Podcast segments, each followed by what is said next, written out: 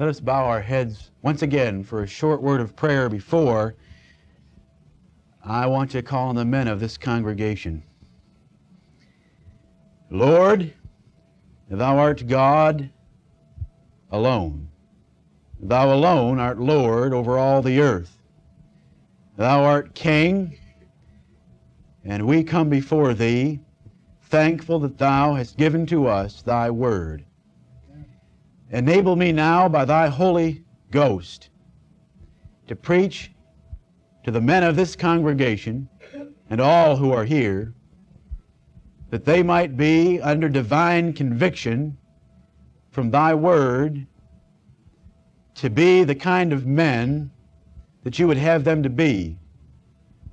O Lord, save me from faltering, from foolishness, and from falsely using Scripture. And bless me now to encourage each one of these men to be the kind of leaders that they ought to be. And if they are all together, we'll have a body like the world has never seen. Lord, be with us now. I thank Thee for Thy word. I shall defend Thy word. Honor me in the name of Jesus Christ and for the sake of His church.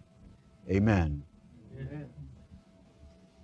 This morning I told you that the Lord blessing me tonight, I would see if I couldn't show John Wayne, Charles Bronson, Clint Eastwood, Roger Moore, Sylvester Stallone, and the characters they portray to be wimps. Oh, the world is living out its fantasy island, aren't they? Now, I've never watched Fantasy Island, but I've assumed, based on hearing about it, that it's some island where you can go and live out your fantasies. The world is living out its fantasy right now in motion pictures as the world looks for and fills the minds of our young people, and especially our men, with the invincible heroes portrayed by John Wayne, Charles Bronson, Clint Eastwood, and Stallone. I mean, we've got Johnny Rambo, we've got Rocky, we've got Dirty Harry. They always win in the end, don't they? And they're set before us as the examples of tough, brave, courageous, and successful men. Who pays the money and fills the seats to make all of those that I just mentioned, along with Arnold Schwarzenegger, Chuck Norris, and others, box office hits? It's men. It's men looking for a fantasy that they know they aren't living and wish they could be. And everyone that comes out sells, and you well know it. I want to give you some real characters from the Word of God tonight that'll make them and those characters look like wimps. The Scriptures provide true biographies. All that stuff you view on the screen is the imagination of some man. Impossible, unreal. I want to give you some stories tonight. They're not the stories of a man's imagination, they're records of history that God the Holy Spirit said were important enough for you to read, to learn, and they would be for your admonition. And I want to call on the men of this congregation to answer God's call. God is looking for a few good men. Uncle Sam may have been painted on a poster during World War II, grinning from beneath his white beard, saying, I want you. But God is saying that. I want you. I could name every one of you men in this congregation. I could name the men listening to these tapes or viewing the videotape. God is not looking for mass evangelism or for us to take the world for God. He is looking for you. I'll name names if I'm not getting your attention this evening. You. God is looking for a few good men, and I want the emphasis to be on one man. And I want you to apply that to yourselves. Are you up to the task? Will you answer the call to be God's man? We get the idea that to be God's man means you got to be a wimp. I'll show you some men of God who weren't that way. And I want to see if I can't strike some chord in your body that Hollywood seems to be able to strike, and I can strike it with the Word of God. That's what I want to do. I, am telling you my ulterior motive right up front. Like I said this morning, if it boils down to it, I want at least one man to be in the telephone booth with me when we have our worship service. If all the rest of you flake out and God helping me, I'm not going to. I want there to be at least one man who will be in the telephone booth with me as the final shots come in. You say, Where'd you get the illustration of the telephone booth? Well, I've heard it put this way our, our religion is so restrictive that eventually we'll end up in a telephone booth with two or three people in our church.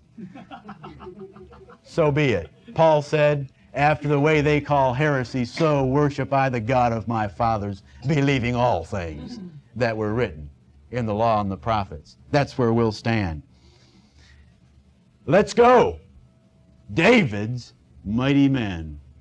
King David had a crew that would make the dirty dozen look like a bunch of pansies.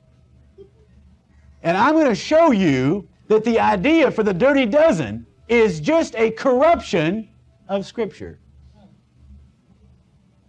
Watch. David was quite a man himself, wouldn't you say? Let me remind you a little bit about David. 1 Samuel chapter 16. David gathered and organized one of the most elite and successful fighting forces the world has ever seen, if not the most successful and elite the world has ever seen. I mean, to make this crew and to make it to the top, you had to be the best. Watch as we proceed. 1 Samuel 16, let's learn a little bit about David. Do you realize and remember that when David came to kill Goliath, that wasn't the first time he met King Saul? David had worked for King Saul before. King Saul was having a problem. He'd get depressed. The guy got depressed. So he needed someone to come and play some music for him. And he didn't just want anyone, I mean, to, to work in the king's parlor. You needed to be a good looking man, be able to defend yourself.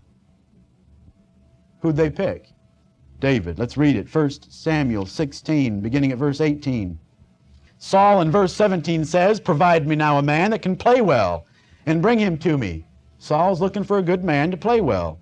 Then answered one of the servants and said, Behold, I have seen a son of Jesse the Bethlehemite that is cunning in playing, and a mighty, valiant man, and a man of war, and prudent in matters, and a comely person, and the Lord is with him.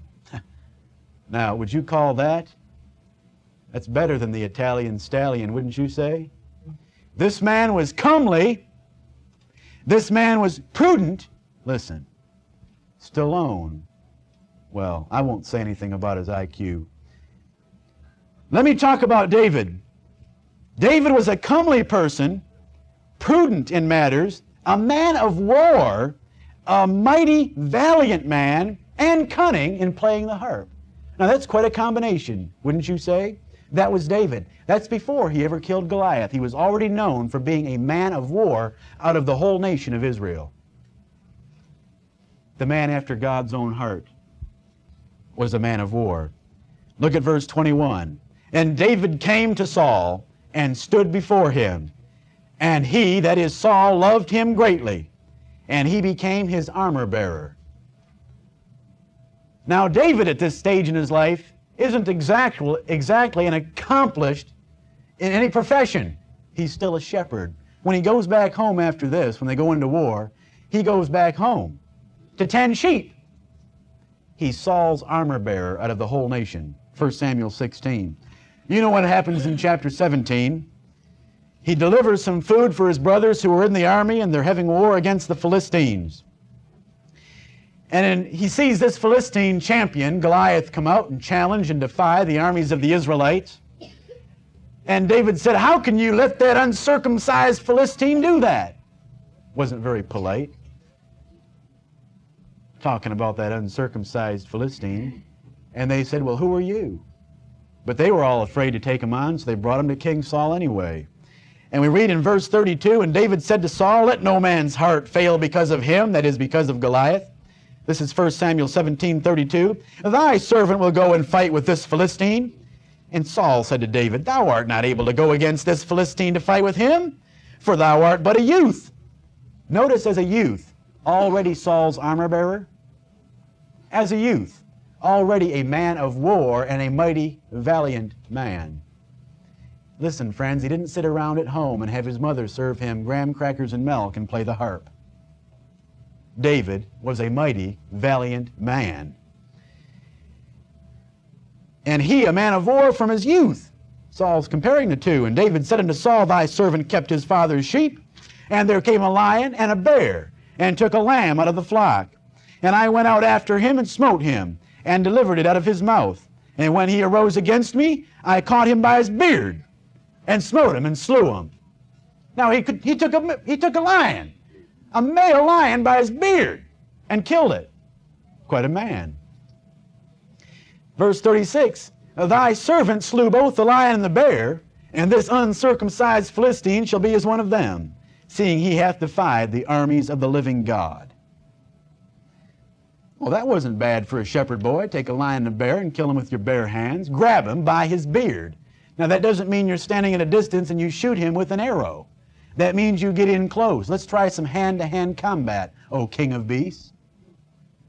And gr- rescue the lamb out of his mouth, and then grab him by his beard.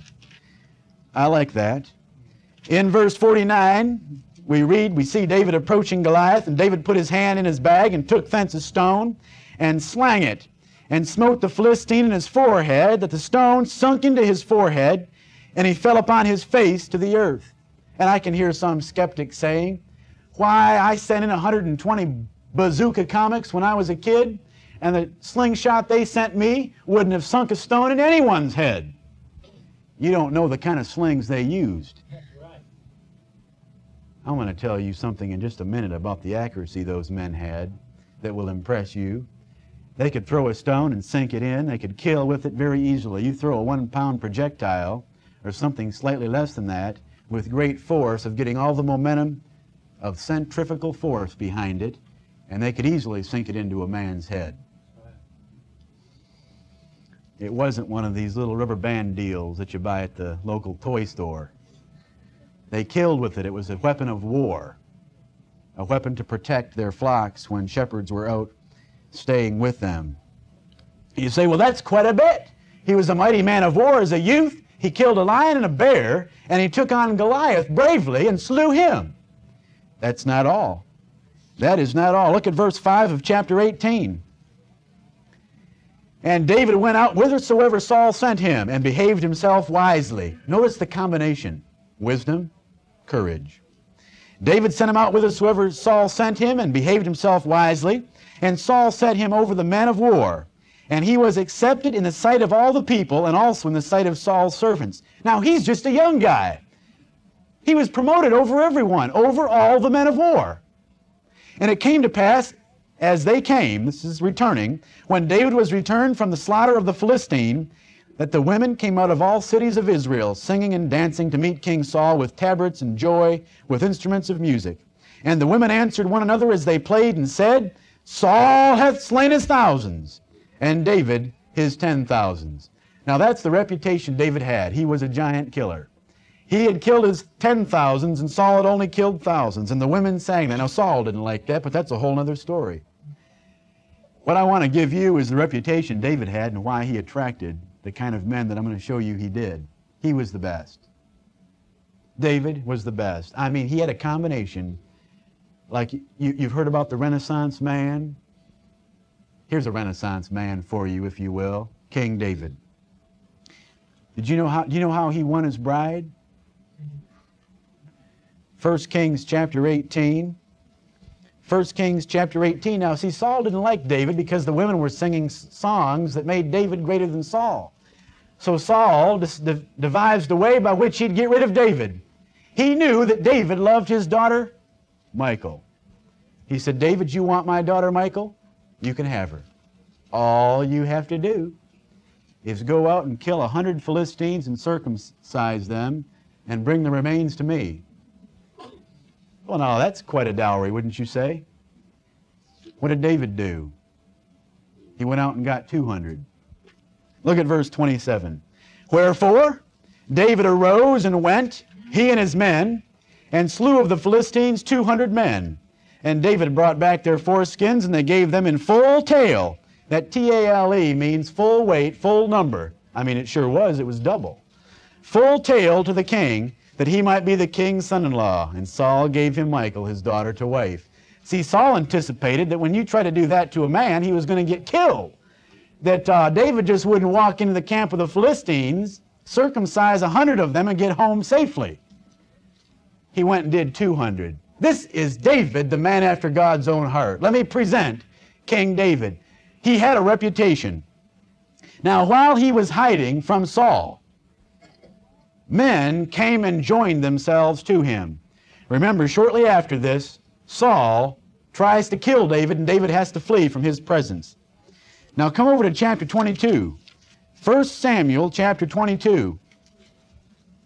You will love this little verse as it shows that the Dirty Dozen, how many of you have seen the Dirty Dozen? A, a World War II movie about, was it 12? 12 criminals on death row being used as a, an elite fighting force during the war. Watch. 1 Samuel 22. David therefore departed thence because Saul was chasing him. And Achish didn't want him around, the Philistine in chapter 21, and escaped to the cave Adullam. And when his brethren and all his father's house heard it, they went down thither to him. And listen to this. And everyone that was in distress, and everyone that was in debt, and everyone that was discontented, gathered themselves unto him, and he became a captain over them, and there were with him about 400 men. Forget the dirty dozen. Let's talk about the dirty 400. That's what David had at the end of 1 Samuel 22 2. He had men in debtors, distressed, just plain frustrated with life. You know, let's forget everything and go out and protect David. He's God's man. Let's just forget what we've done here. We've made a mess of our lives so far. Let's get out there and protect David and fight with him. He can stand his own ground. We can certainly help him out a little bit. Well, you don't have to read much farther. Chapter 23. Chapter 23 and verse 13, the good word spread. Then David and his men, which were about 600, it's growing. It's, they were getting quite a reputation. This guerrilla band was growing. By chapter 23, we're up to 600. And it continues to grow. Come over to 1 Chronicles chapter 12. 1 Chronicles chapter 12. There's so much here. I could preach a series on David's mighty men, but we might as well try to do it in one evening.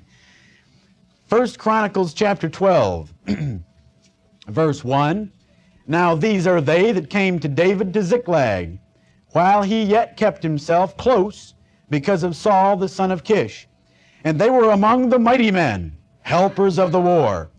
They were armed with bows, and could use both the right hand and the left in hurling stones and shooting arrows out of a bow, even of Saul's brethren of Benjamin. Now he was getting some ambidextrous soldiers, wasn't he? Both hands, sling stones, and shoot arrows. You say, well, I bet they weren't very accurate if they were ambidextrous. You have got to read your Bibles carefully. Does the Holy Ghost waste a word? Why did he tell us they were of Saul's brethren? Because the Benjaminites were known for their accuracy with the sling. Look at Judges chapter 20. Judges chapter 20. Now, you wouldn't know it if you didn't read your whole Bible.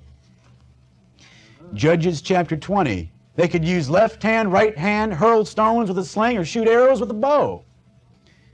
You say, I wonder if they could hit a target. I wonder if they could hit a bullseye. Look at verse 15 so that you can see what we're talking about. And the children of Benjamin. That's who we're talking about. Verse 16. Among all this people there were 700 chosen men left handed. Every one could sling stones at an hair breadth and not miss. You say, that's impossible. What do you think about Rambo? That guy couldn't shoot a bow and an arrow if his life depended on it. It's all trick photography. This is God saying that there were 700 men of Benjamin who could hit a hairbreadth. Now, those kind of men came and joined themselves to David.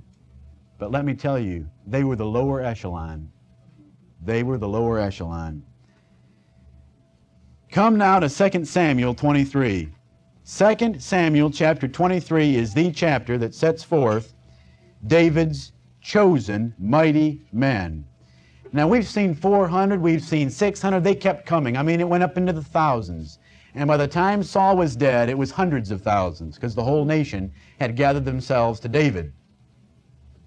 But here in 2 Samuel chapter 23, look at verse 39, the last verse in the chapter. 30 and 7 in all.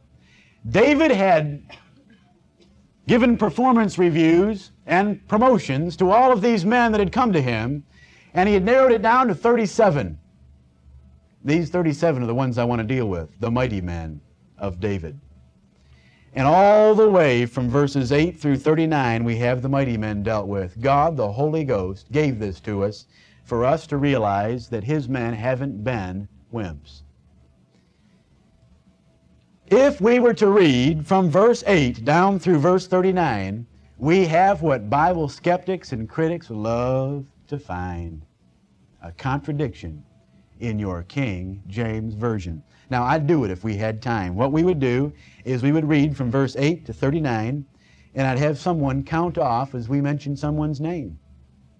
When you get all the way through this chapter, there are only 36 men. Are there any Bible skeptics here tonight? Only 36. Why did God do that?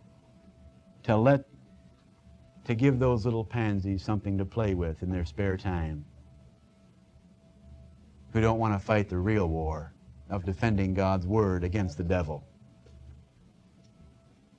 It says 37 in all, but only 36 are listed.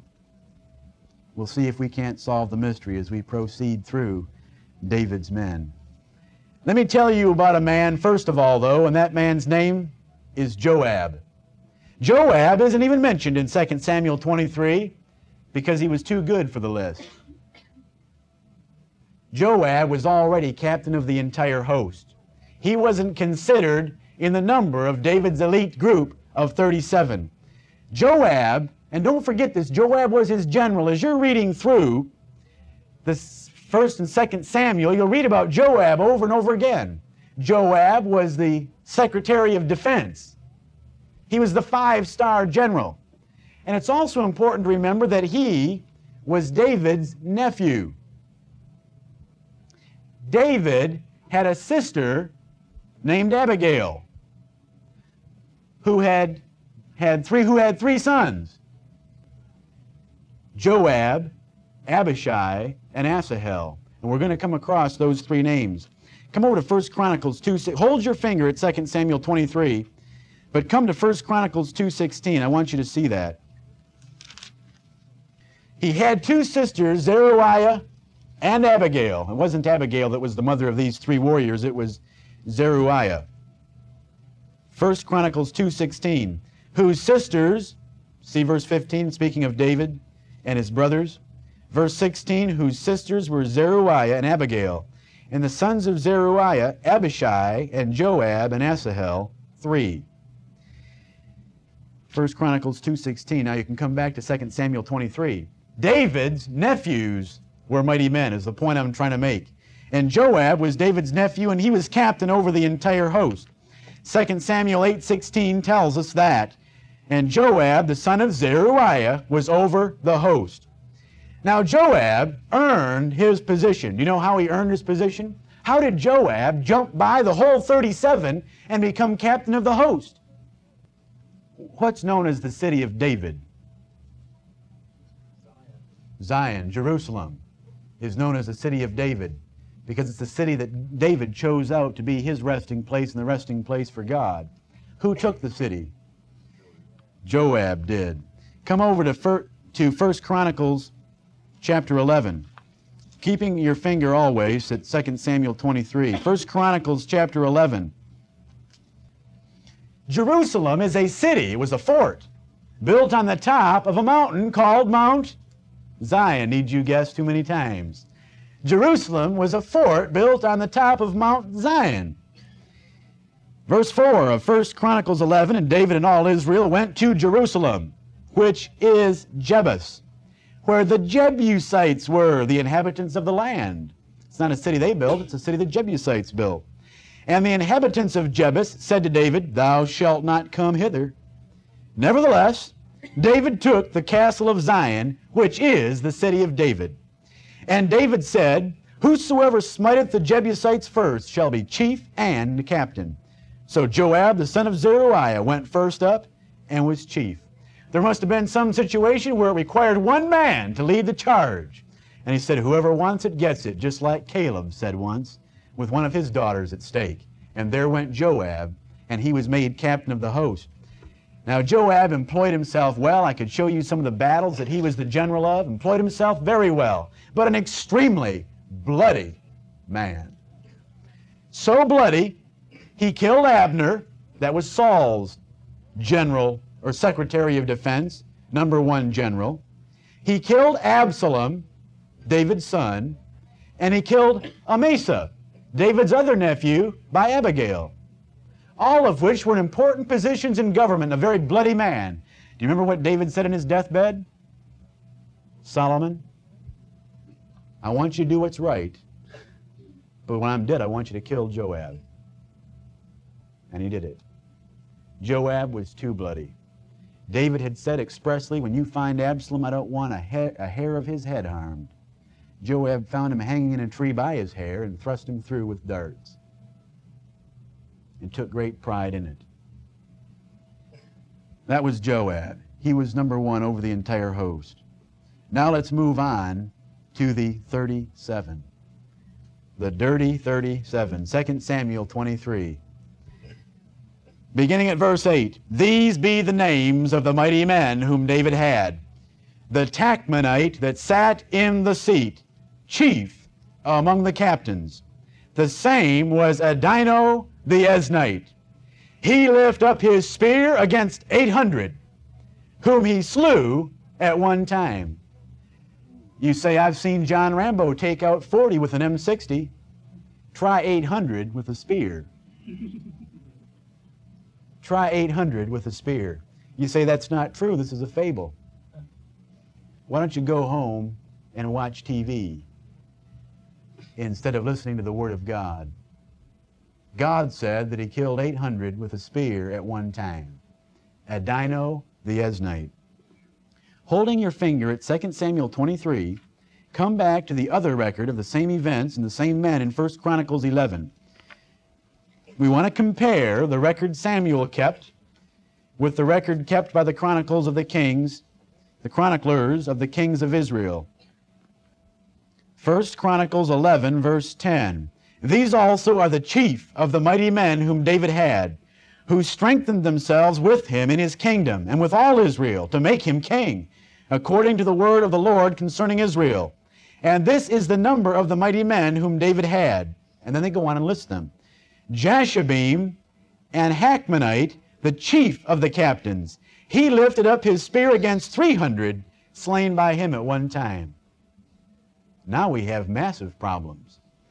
He's called Jashobeam, the Hachmonite, who slew 300 with a spear at one time in 1 Chronicles 11 11. In 2 Samuel 23 8, we have the Tachmonite, whose name was Adino the Eznite, who slew 800. We have two choices, and these choices are as real as I'm stating them to you. We have a contradiction in this book, and I'm going to close it right now and we go out that door, and I'm going to live like the devil for the rest of the days I have in this world. Or we can believe that there's a way to reconcile those two verses, and by faith, we believe that God put those apparent discrepancies there just to catch those who want to doubt the Word of God. It is that simple. If we don't have the Word of God, we don't have anything. If the foundations be destroyed, what shall the righteous do? I'll tell you what they do. They might as well go live like the devil and get some pleasure out of this world. You say sin isn't pleasure. Oh, yes, it is. The pleasures of sin for a season. We might as well go out and live like the devil. You say, well, what do you do? You give God the benefit of the doubt and believe that what He's promised He's able to perform, that He preserved this word absolutely perfect. Now, can we reconcile those two verses? Rather easily. First of all, one says 800 and one says 300. Let me give you two ways to reconcile it. Two battles. Is that hard?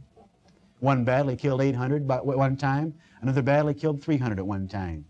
You say, but he said it says he used a spear in both times. Listen, if he could kill 800, I'll bet he used a spear all the time.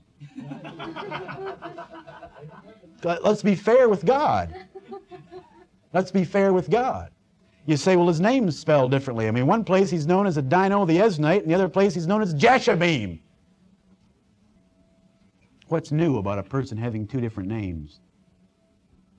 One, an official name kept by the chroniclers of the nation of Israel, one kept by Samuel. You ever met anybody that had more than one name? You want to call Princess Di and see how many names she has? How many different titles by which she can be addressed? You say, Give me some more examples. Would it be inaccurate if you read three accounts of your pastor? In one account, he was known as Jonathan. In another account, he was known as John, J O N. And in a third account, he was known as John, J O H N. Would any one of them be inaccurate? Not in your life. I've been known, and my name has been written all three ways. You say, but the Word of God is perfect. Yeah, it perfectly preserves the errors of men in calling men by different names and spelling them differently at different times. I'll give you a job. Go home and pull out your concordance and look up the word Joshua. Look up the word Joshua and see how many different names he has in your Bible. It'll, it's between 5 and 10. Joshua. His name was changed a couple times and he was known by different names. Why? Because Hebrew names can have the consonants switched the meaning stays the same, the name is still the same, it just looks differently on paper. I've told you about that before. This is very easy to reconcile. Jashobeam is Adino the Eznite.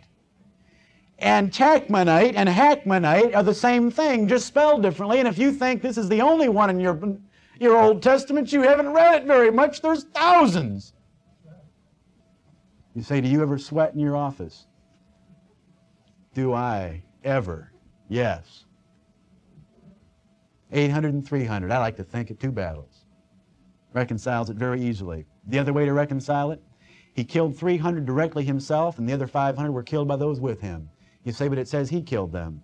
If you'll go through your scriptures, you'll find that many times things done by a man that worked for a man are ascribed to the man who did them.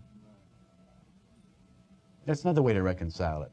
I believe the Word of God. If for a minute I doubt what I just told you, let us close shop and get out of here. This is a joke. This Bible is a joke if you don't reconcile. I mean the King James Version. I could make you gasp for air with hundreds of these. I gasp for air.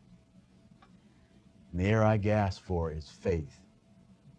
If Abraham would have sat back for a minute and thought about the deadness of Sarah's womb and the deadness of his own loins, would he have believed that God could have got him a son by Sarah? Not on your life. He believed that God was able to perform what he had promised, and I believe God has done it here. Adino the Eznite is number one. David's 37 men, as we shall see, are arranged in a hierarchy. There are three mightiest men. Adino the Eznite is number one of those three. He's chief of the top three captains. Then there are three lesser captains, and then there are 31 men below them. You say, that adds up to be 37. You're right. Verse 9. And after him was Eleazar. This is after Adino the Eznite. And after him was Eleazar the son of Dodo the Ahohite. What, his father's name wasn't the most impressive, but Eleazar was. I mean, how would you like to be known as the son of Dodo? And after him was Eleazar, the son of Dodo, the, the Ahohite. No wonder he was tough, you say. He had to fight all the time because they were making fun of his name. He was one of the three mighty men with David when they defied the Philistines that were there gathered together to battle. Now, friends, we didn't read in here that the Philistines defied these three men. We read the three men defied the Philistines. Come and get me, you big sissies. You say they didn't talk that way. Did you forget 1 Samuel 17 and what David said to Goliath as he went out there and met him? Come here and let me feed your brains to the birds. That's what he said. I love reading the words of Scripture and seeing what they're saying. They defied the Philistines. How many? 300,000? No, three. They defied the Philistines that were there gathered together to battle, and the men of Israel were gone away. Here they were, they had quite a crowd from Israel. Everyone else runs away because the Philistines are so large. The three of them look around and say, We're all, we're all that's left. Come and get us. Don't y'all like men like I like to hear men like that. Numbers don't mean a thing to them. We have three. A threefold cord is not easily broken, Solomon said.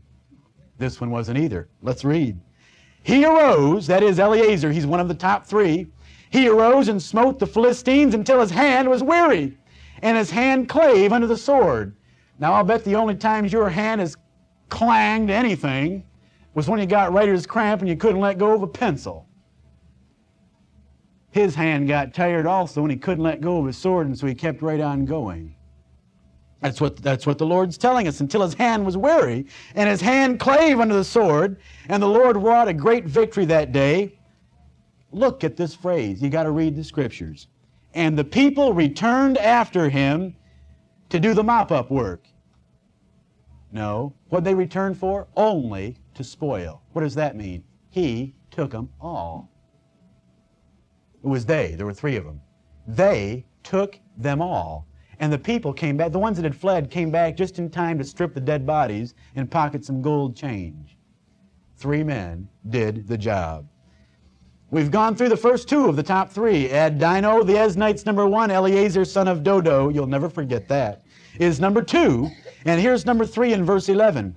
And after him, he's the third one of the top tier of three. And after him was Shammah, the son of Agee, the Hararite. And the Philistines were gathered together into a troop, where was a piece of ground full of lentils. And the people fled from the Philistines. But he stood in the midst of the ground and defended it and slew the Philistines. And the Lord wrought a great victory.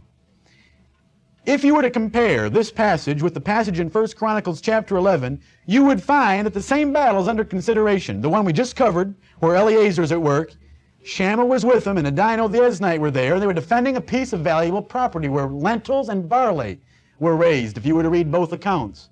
The three of them were there. Everyone else fled away. They took care of the Philistines themselves. Then the rest of the people came back to strip the dead bodies.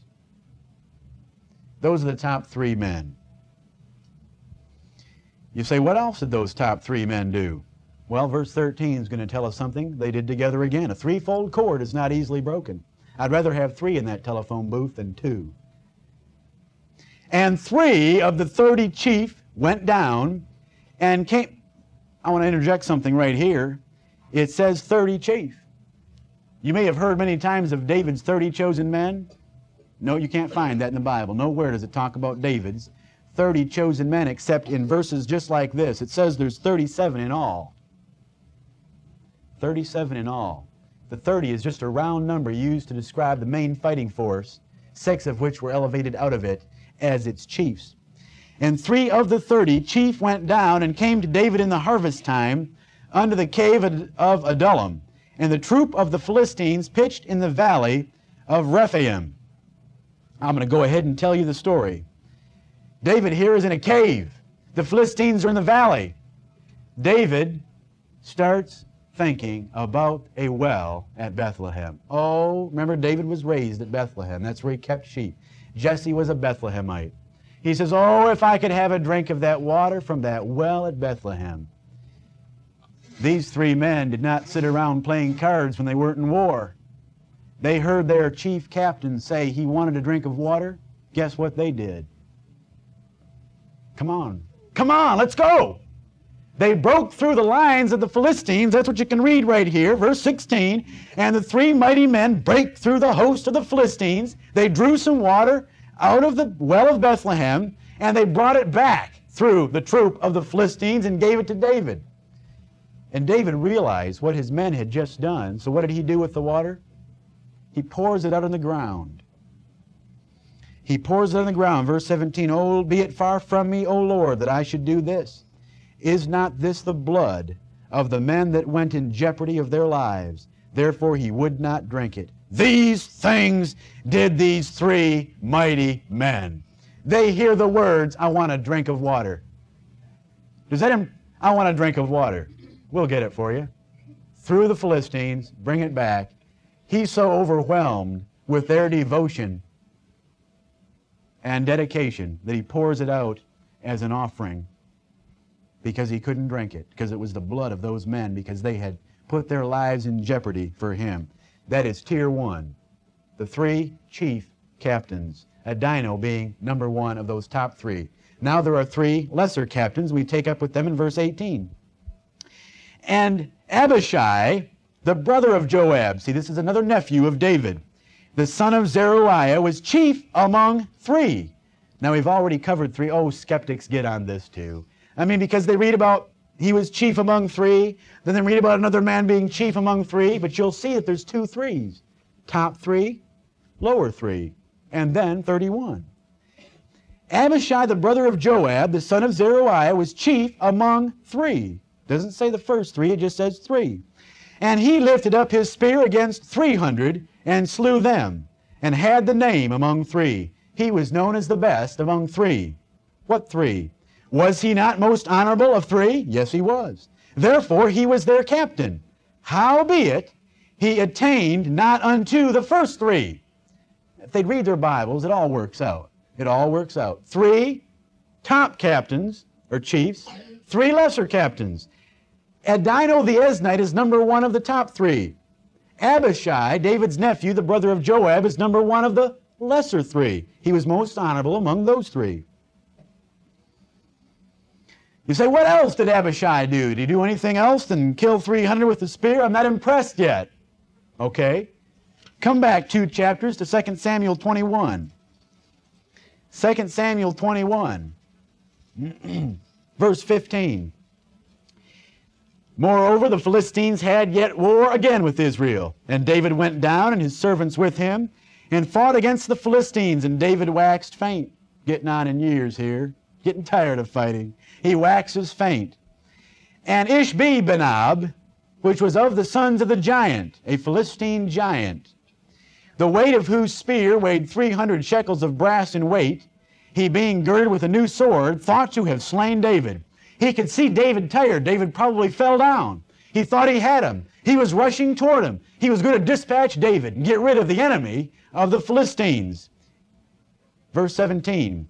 But Abishai, the son of Zeruiah, David's nephew, succored him. That means, listen, to put that in English, all you got to do is take a C away and add a K. He succored him. Ishbi-benob was a sucker, S U C K E R, and fell for Abishai's little ploy. That's what the word means. Abishai the son of Zeruiah succored him, and smote the Philistine and killed him.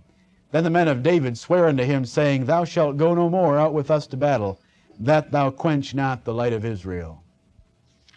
Would you like to have a family feud with the Bethlehemites related to Jesse? What a family. Abishai, brother of Joab, David's nephew, chief among the lower three, mighty men of David, killed the giant, saved David's life, and took care of 300 on another occasion with a spear. Listen, it'd take a two hour movie to show a spear going through 300 men. You can't even imagine the kind of men these were 800, 300, giants. Let's go on. We're on the, we're on the third tier, the second tier of three men. Verse 20. And Benaiah, the son of Jehoiada, the son of a valiant man of Kabzeel, who had done many acts, he slew two lion like men of Moab. Now, I don't know what in the world these two men of Moab were, but they sound like wild looking dudes. Lion like men of Moab. He slew two of them. He didn't settle for one, it was two. What else did he do?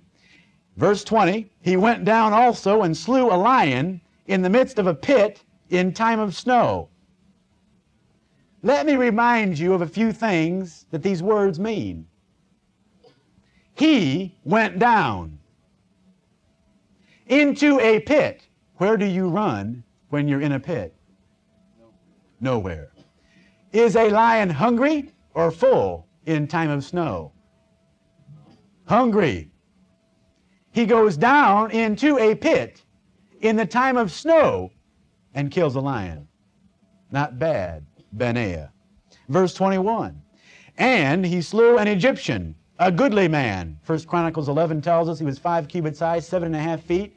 He was taller than Ralph Sampson of the Houston Rockets. You say, how tall is Ralph Sampson? Well, he's about seven four or five. This man's seven and a half feet tall and it was built for war. Ralph Sampson couldn't fight his way out of a wet paper bag. I mean, he's skin and bones. These were fighting men. And he slew an Egyptian, a goodly man, and the Egyptian had a spear in his hand, but he went down to him with a staff. All he had was a shepherd's staff. He said, Come on, I'll take you on with your spear. And plucked the spear out of the Egyptian's hand and slew him with his own spear. Benaiah. That's Benaiah slew two, and, two lion-like men of Moab, a lion in the winter and a large Egyptian warrior. God tells us that about him. Verse 22, These things did Benaiah, the son of Jehoiada, and had the name among three mighty men. He was more honorable than the thirty, but he attained not to the first three. See, he's in the second three. And David set him over his guard. Do you know who David's guard was? David had a guard beyond the men listed right here. They're known in Scripture as the Cherethites and Pelethites. Sometimes in your Bible, you'll read about the Cherethites and the Pelethites. Do you know what they were? Who they were? They were Philistines that had said, if you can't beat them, join them. Two tribes of Philistines had said, uh, not David, let's go join him. They became his personal bodyguards. Guess who their captain was? Benaiah, right here made captain of the guard, you say, prove that he was captain of the Cherethites and the Pelethites. Come over to 1 Kings with me. 1 Kings chapter 1.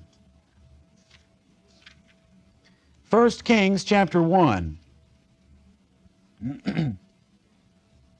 now you know when David died, there was a little there was a few problems in the kingdom. They didn't exactly want to give it. Solomon's brothers didn't want to give it to him without a fight.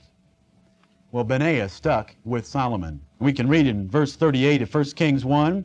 So Zadok the priest, and Nathan the prophet, and Benaiah the son of Jehoiada, and the Cherethites and the Pelethites went down and caused Solomon to ride upon King David's mule and brought him to Gihon. You got to remember, Adonijah here has already claimed to be king. There's going to be civil war. Benaiah and the Pelethites, the Cherethites came down, put Solomon on the mule, say, you get out there in the street and ride. We'll, you know, ride side. We'll, we'll be right beside you, in front of you, and behind you. Let them try what they will. Solomon got out there. He knew the reputation of Benaiah, the Pelethites, and the Cherethites. They remained loyal to David and to Solomon. Guess who did the dirty work when Joab was in the temple hanging on the horns of the altar knowing what David had written in his will. Now, if you had known that David had written that in your will, Joab, mighty man Joab, how did he go out of this world? In fear, hanging onto the altar. Guess who went and dispatched him? Benaiah. Benaiah went and took care of him according to Solomon's instruction. Now, are so many places we could turn to follow up on the lives of these men a little bit more. Now we've got ourselves a problem. We've covered the first three Adino, Eleazar, and Shammah. Adino being the first of those three chief captains. Of the lesser captains, we have so far Abishai and Benaiah.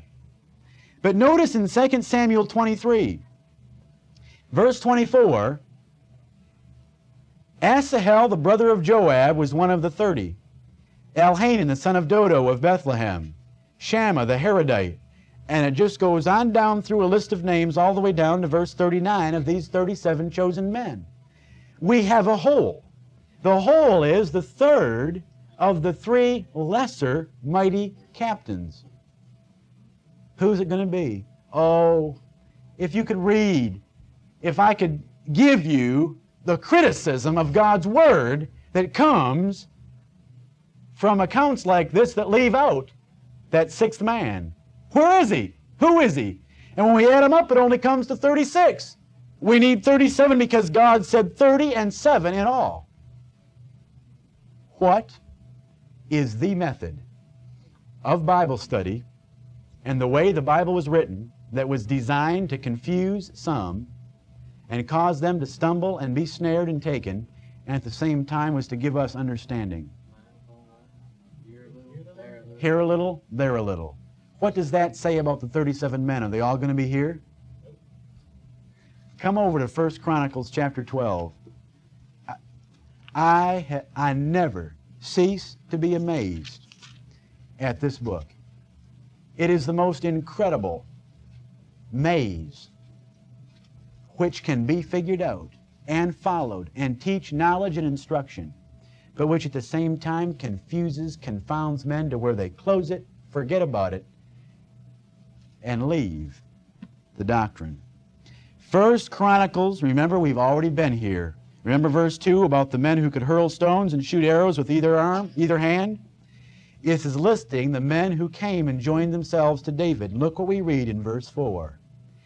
And Ismaiah, the Gibeonite, a mighty man among the thirty and over the thirty. And Jeremiah and Jahaziel and Johanan, how would you ever find that? He was a mighty man among the thirty. He was a mighty man over the thirty. We know he was the missing captain from that declaration. Among the thirty, over the thirty. See, when we come back to 2 Samuel 23, Asahel, the next man mentioned, all it says of him, Asahel, the brother of Joab, was one of the 30. Doesn't say a thing about him being over the 30 in any position of leadership. Ismaiah is the sixth man that we're missing that makes up the 37. When God says at the end of this whole listing, 30 and 7 in all, he expects you to put into practice Isaiah 28, 9 through 13. Here a little and there a little. Now, if you don't do it, you can sweat bullets. How do I know? Go look on my office floor. It's there if we'll study the Bible. You want a challenge? You want a challenge? Just read your Old Testament and try to figure it out. Ismaiah is number six. Let's move on. Verse 24, Asahel, the brother of Joab, was one of the thirty. Here's another nephew of David's. The three sons of Zeruiah are now all here. Abishai, He's first of the lower three. We had Joab, who was captain of the whole host, and now we have Asahel. Asahel is known in Scripture as being able to run as fast as a deer. He was known for his speed. His speed kills. Speed got him in trouble. One day, he was chasing Abner, captain of Saul's army. Chasing Abner, and Abner knew who was going to who was going to win that foot race. So he decided he'd have to do something he said to Asahel, You better turn away from following me. Quit chasing me. I'm going to have to do you in. And I don't want your brother Joab angry with me. And Asahel just kept coming, fast as a deer, the Bible says. I could take you to the passage, but I'm saving time. Joab, all he did is stop in his tracks, hold out the back end of his spear, and Asahel impaled himself on it. That's, a, that's the way to take care of somebody that's fast. Speed kills. Asahel didn't listen, didn't turn aside. Joab took care of him. I mean, Abner took care of him. Joab got upset just like Abner knew he would, and guess who killed who? Joab took care of Abner because Abner had killed his brother. I mean the bloodshed that took place among some of these men. Let's keep reading down this list. Asahel, we've read about, was fleet of foot. He is not reckoned as a captain, but he is said to be of the 30. Ismaiah is the one that we were missing because he was said to be of the 30 and over the 30. I want to give you one more proof on that in case any of you are still wondering about Ismaiah, who we pulled out of 1 Chronicles 12:4. Remember, we have Adino the Eznite, we have Eleazar, and we have Shammah, tier 1. Tier 2, we have Abishai. I better look. We have Abishai, and we have Benaiah, and we have the missing link, the blank. Now, Benaiah, Benaiah is right in the same category. Let's go look at 1 Chronicles 27 and verse 6. This is one of the references that shed great light on Ismaiah, what the Bible had to say about Benaiah. Remember, Benaiah is in that second tier of lesser captains. First Chronicles 27 and verse 6, it's listing the 12 different courses of guards that David had, the captains. And in verse 6 it said, This is that Benaiah who was mighty among the 30 and above the 30. Remember, Benaiah is in that second tier. And what does the Bible say of him? He was among the 30 and he was above the 30. So when we read the same statement, among the 30 and above the 30, of Ismaiah the Gibeonite, we assume he's right at the same level with Benaiah. That's how we solve the, the mystery of the six captains. And now we run down from verse 24 through the end of the chapter and just listing the other 31 men. Asahel, the brother of Joab, was the fast one. Elhanan, the son of Dodo of Bethlehem. Elhanan of Bethlehem. What did Elhanan of Bethlehem do? He killed the brother of Goliath. You come back to 2 Samuel 21. Come back to 2 Samuel 21, verse 19. And there was again a battle in Gob with the Philistines, where Elhanan, the son of Jer called here, a Bethlehemite, slew the brother of Goliath the Gittite, the staff of whose spear was like a weaver's beam. And it says in verse 22 that all these fell by the hand of David and by the hand of his servants. There's Elhanan. He took care of the brother of Goliath, Lamai, but he didn't make the top six. He didn't make cutoff, the cutoff. He was in the bottom 31. And we come down through this list. There's a lot of names here. There's about two per verse. We come down to verse 27, the second man listed in the verse. Mebunai, the Hushathite. Mebunai, the Hushathite. Is, does the Bible tell us anything about this man? Well, we come back to 2 Samuel 21, 18. 2 Samuel 21, 18, you say, this is the third time we've gone to 2 Samuel 21. That's right. This, that's the chapter of the giants. 2 Samuel 21 tells what happens to the four sons of the giant of the Philistines, one of which was listed as a brother of Goliath. That's a whole other story if you like considering incest and its ramifications and why they had the freaks of those giants in the land of the Philistines. But in 2 Samuel 21 and verse 18, and it came to pass after this that there was again a battle with the Philistines at Gob.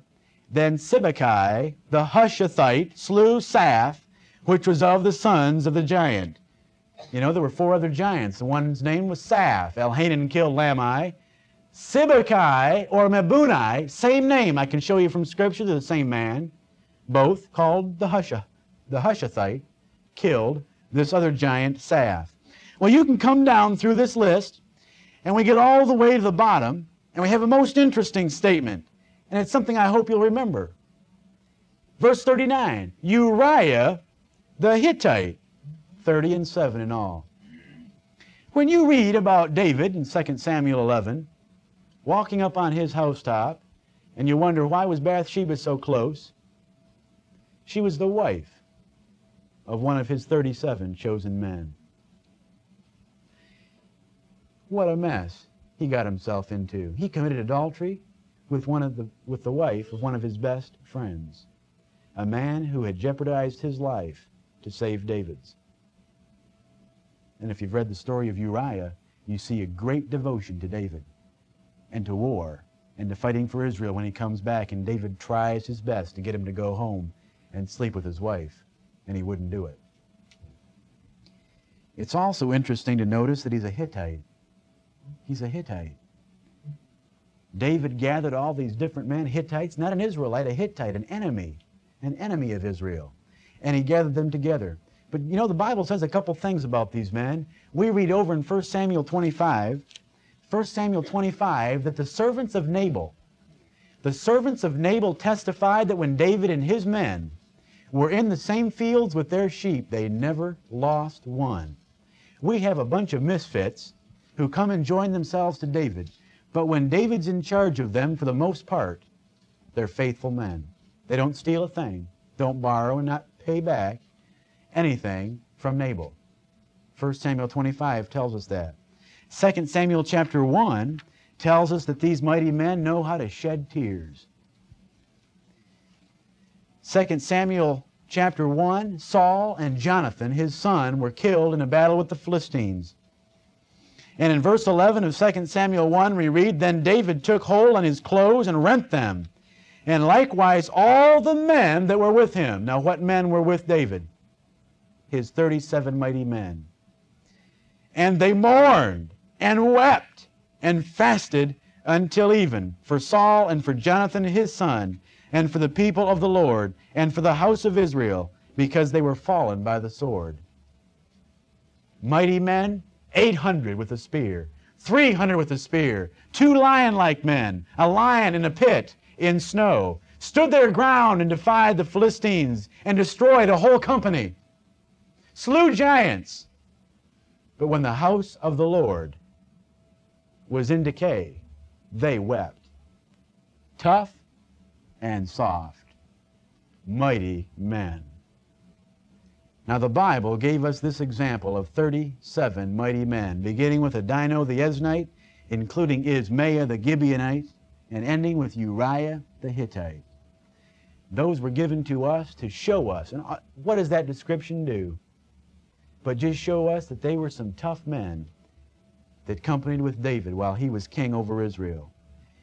The Lord has always looked for a few good men because God wants to deal with few, not with many. With many, the first thing that happens is they take confidence in their numbers. God is looking for a few good men. He's looking for you. Now, we are not called to wrestle with flesh and blood. We've been called to wrestle against spiritual wickedness in high places, against the rulers of the darkness of this world, and against the lusts that war against our own souls. He's looking for a few good men. Let me remind you of that. I mentioned one this morning. God destroyed the world with a flood of water, and he saved eight because of Noah one man. One man, a preacher of righteousness. It says, But Noah found grace in the eyes of the Lord. One man. When Abraham was told by God that God was going to send fire and brimstone upon the cities of Sodom and Gomorrah and of the plain, and Abraham said, Shall not the judge of all the earth do right? Will you slay the righteous with the wicked? The Lord said, No, I won't. But would you show me the righteous, please? And Abraham said, Will you do it if, there's, if I can find 50? God said, I'll save it for 50. Abraham thought, Well, the last time I was there, they didn't exactly attend Bible study. I don't know how many. Will you save it for 40, 30, 20, 10? I mean, if you want to talk about Jew, Abraham, the father of the Jews, sure Jewed the Lord down on that one, didn't he? Did, can you? I get embarrassed when I when I read Genesis 18. Once more, Lord, once more, Lord, one more. Ten. Yes, for ten. They couldn't find ten. Do you realize the cities of Sodom and Gomorrah, as wicked as they were, would have been saved if there were ten men? Now we have ten men, more than ten men, sitting right here. I want you to be righteous men to save this nation for the glory of God. And listen, living like Lot doesn't cut it. Moses, more than once, saved the whole nation by himself. Look at Psalm 106. Psalm 106, Moses so many times had to intercede for the house of Israel when God wanted him to step back and he would destroy the nation. In Psalm 106, verse 23, therefore he said that he would destroy them. Had not Moses, his chosen, stood before him in the breach. Please remember the word. Moses stood before him in the breach. What was the breach? The lack of righteous men. Moses stood before him in the breach to turn away his wrath lest he should destroy them. Moses, by himself, saved a nation that God was waxing hot against. In the days of Elijah, Elijah said, I alone am left. God said, I've reserved 7,000 that haven't bowed. He didn't reserve the nation, he reserved a small group of 7,000. God's looking for a few good men. Isaiah tells us in Isaiah 1 9, except the Lord of Sabaoth had left us a very small remnant, we had been like Sodom and Gomorrah. If God hadn't left Israel a very small remnant, He's looking for a very small remnant in the 20th century. God hasn't changed. He's always used a few men. Whether it's in the days of Noah or in the days when the Son of Man returns, Jesus Christ said, When the Son of Man cometh, shall he find faith on the earth. He hasn't changed a bit. He's looking for a few good men. Turn in your Bibles to Ezekiel 22 and verse 30. Ezekiel 22 30. God is speaking about the wickedness of Judah. And he said, And I sought for a man among them. I sought for a man among them that should make up the hedge and stand in the gap before me for the land, that I should not destroy it. But I found none. Moses once stood in that breach. One man saved the land. God said, I sought past tense, for a man among them that should make up the hedge and stand before me in the gap for the land, that I should not destroy it, but I found none. Come back to Jeremiah 15.1. Jeremiah 15.1. Jeremiah 5.1, excuse me. Jeremiah 5.1, the same words basically to Jeremiah. One to Ezekiel. Here's to Jeremiah. Run ye to and fro, to and fro through the streets of Jerusalem, and see now, and know, and seek in the broad places thereof, if ye can find a man, if there be any that executeth judgment, that seeketh the truth, and I will pardon it. God is saying, I want you. He wants a single man. Don't you think about anyone else right now. Think about yourself, and I'm addressing you men and young men. Run to and fro, see if you can find one that executes judgment, that loves the truth, seeks the truth, and I'll pardon the land. One man. You know what the problem was? I sought and I found none. I sought and I found none. Do you know how bad it was? Look at Jeremiah 15:1. Jeremiah 15:1. Then said the Lord unto me, Though Moses and Samuel stood before me, yet my mind could not be toward this people. Cast them out of my sight and let them go forth. Come over to Ezekiel 14, 14. Ezekiel 14.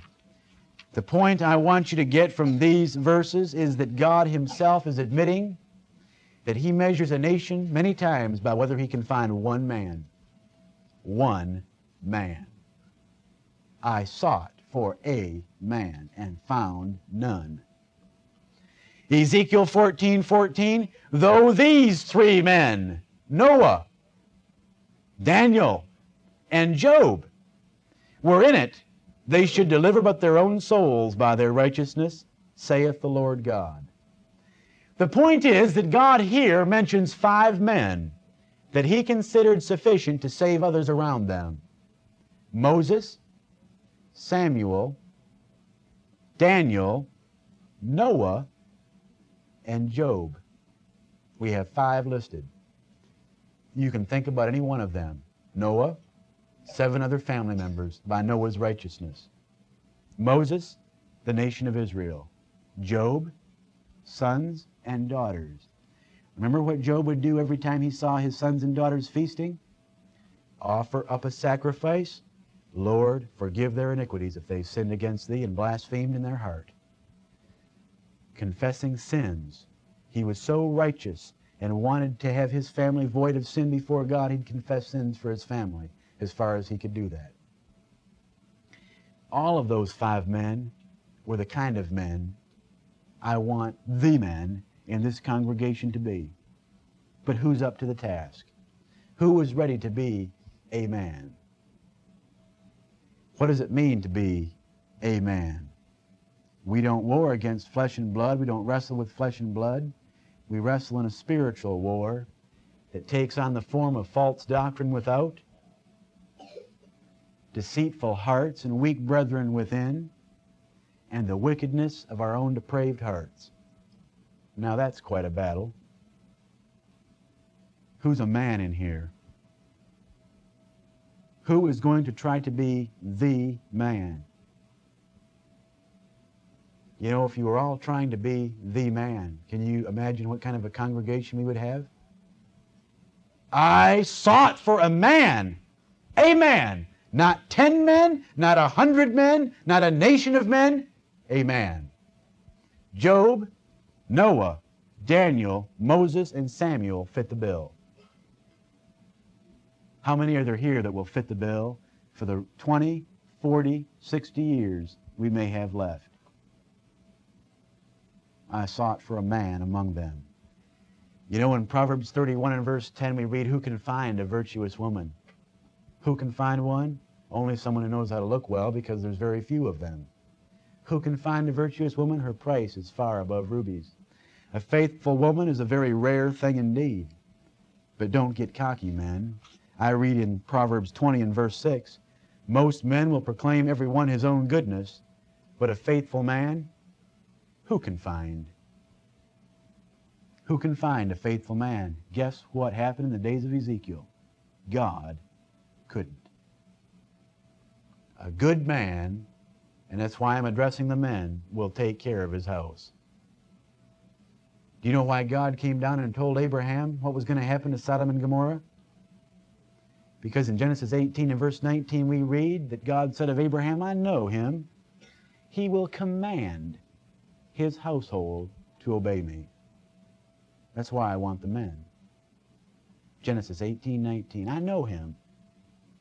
He'll command his household to obey me. Joshua said before he died in Joshua 24 and 14, As for me and my house, we will serve the Lord. Didn't ask him, didn't recommend it, didn't take a vote. As for me and my house, we will serve the Lord. Are there any men who are going to answer the call to be a man? Not the men of this tinsel world that have nothing better than to play out their fantasies on a silver screen, but the men that God considers men. And let me tell you, I tried to show you tonight that even in the natural realm, does God know how to measure men well? In the natural realm, comely, good looker, mighty man of war, valiant, cunning on the harp. God knows how to measure his men. David was a man after his own heart. How many of you will be like David? Like Job, like Daniel, like Noah, like Samuel, like Moses, like Abraham, like Joshua, like Paul. You say everything you've covered so far is Old Testament. What about Paul? Paul said in 2 Timothy chapter 4 and verse 7, writing from Rome to Timothy, I have fought a good fight. I have kept the faith. Paul said that he fought daily to keep his body under, lest by any means he, when he had preached to others, he should be a castaway. How many men in this congregation are going to fight like Paul fought, keep the faith like Paul fought, and keep their bodies under? You don't need the Philistines to fight. You have yourself. You have this world that you're going to have to go out and face tomorrow. And I fear, as David would, when you go out there. As David must have felt when, the, when his three men went through the host of the Philistines to get him water from the well at Bethlehem, is the way I feel when you go out in that world tomorrow. How many of you are going to be men? The least degree of compromise, of wickedness, of lethargy, you have ruled yourself out. I mean, God is looking for a special man. He didn't list just anyone, did he? David didn't make the cutoff. Five men made it that we know about and that God lists as men that he would save a nation for under most circumstances. I sought for a man among them. The Lord is looking for a few good men. Brethren, we are few in number. We are the off scouring of the earth, as the apostles said of themselves. We are nothing in the eyes of the world. God is not looking for something in the eyes of the world. He is looking for a few good men who will fight a good fight, who will keep the faith. And for them, a crown of righteousness will be laid up. I wish to God that there was one, five, ten, twenty of you that will try to answer the call of Ezekiel 22:30.